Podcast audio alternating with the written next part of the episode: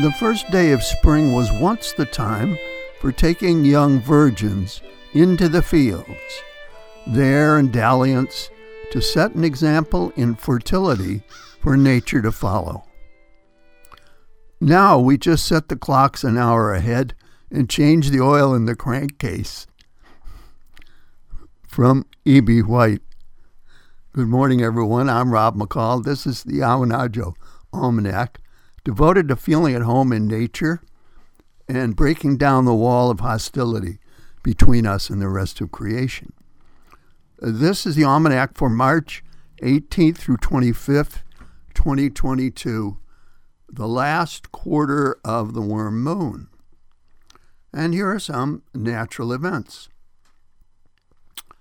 Watching spring arrive on stage is like watching a huge, lumbering, hungry polar bear who wants to devour you and suck the marrow from your bones, being magically changed into a cute, scampering chipmunk who wants nothing more than to eat a peanut out of your hand. Now, that is the sort of change that's coming upon us. It's no wonder that Easter and other spring festivals come at this season. We're living out the gradual victory of life over death. And it's just what we need in the midst of a pandemic, climate catastrophe, and the horrible, slow massacre of Ukraine by the great, cruel Russian bear. So here's a field and forest report.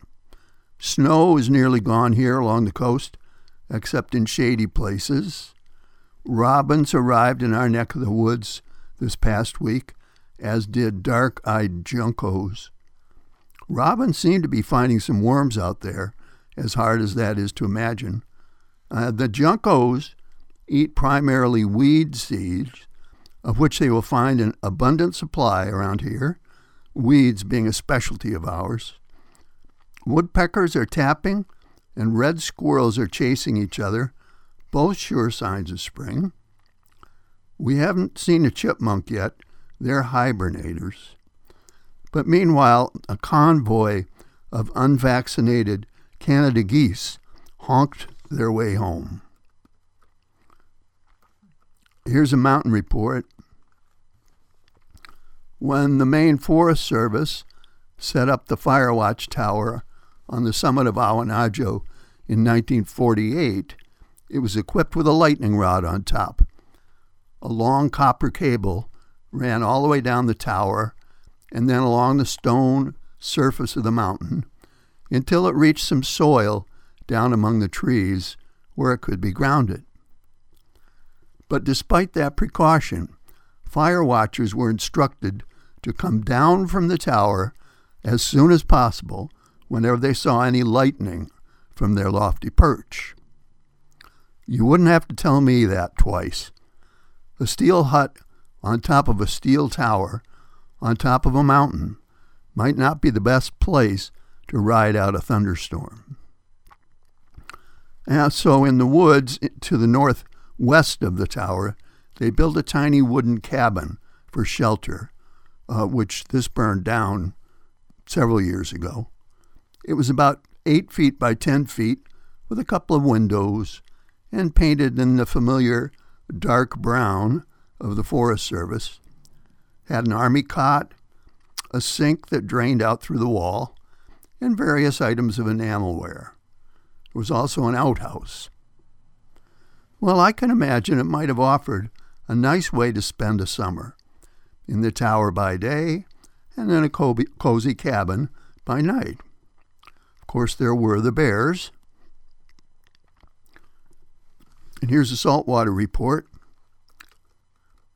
If you like lobster, you might enjoy the website of the Maine Lobstermen's Association, which is loaded with videos, links, and explanations of their work, a feast of lobster lore. You may know that MLA is in court with federal fisheries regulators over the best ways to preserve both the northern right whale and the lobster fishery. Now, this is a tough dilemma, and we're hoping for favorable outcomes for all parties. By the way, if you're concerned about sexist language, note that the Maine Lobstermen's Association's skipper is a woman. And here's a rank opinion. There are so many causes for concern brought to our attention by the fire hose media every day that we can't devote ourselves to all of them. We have to choose if we are to have any effect. And it's good to choose something close to home and thoroughly study up on it before jumping in with both feet, lest we embarrass ourselves later. Lead with the head and follow with the heart. Lobsters make a good starting place.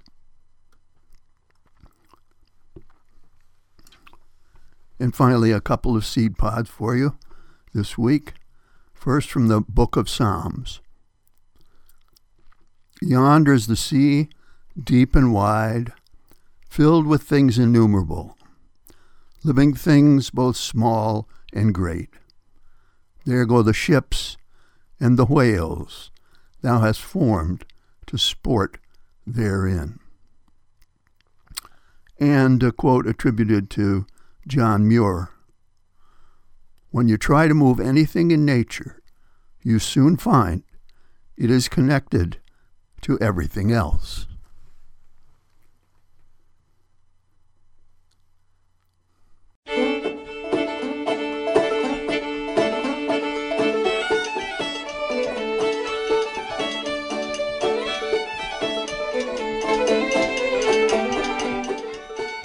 The almanac for this quarter moon, but don't take it from me.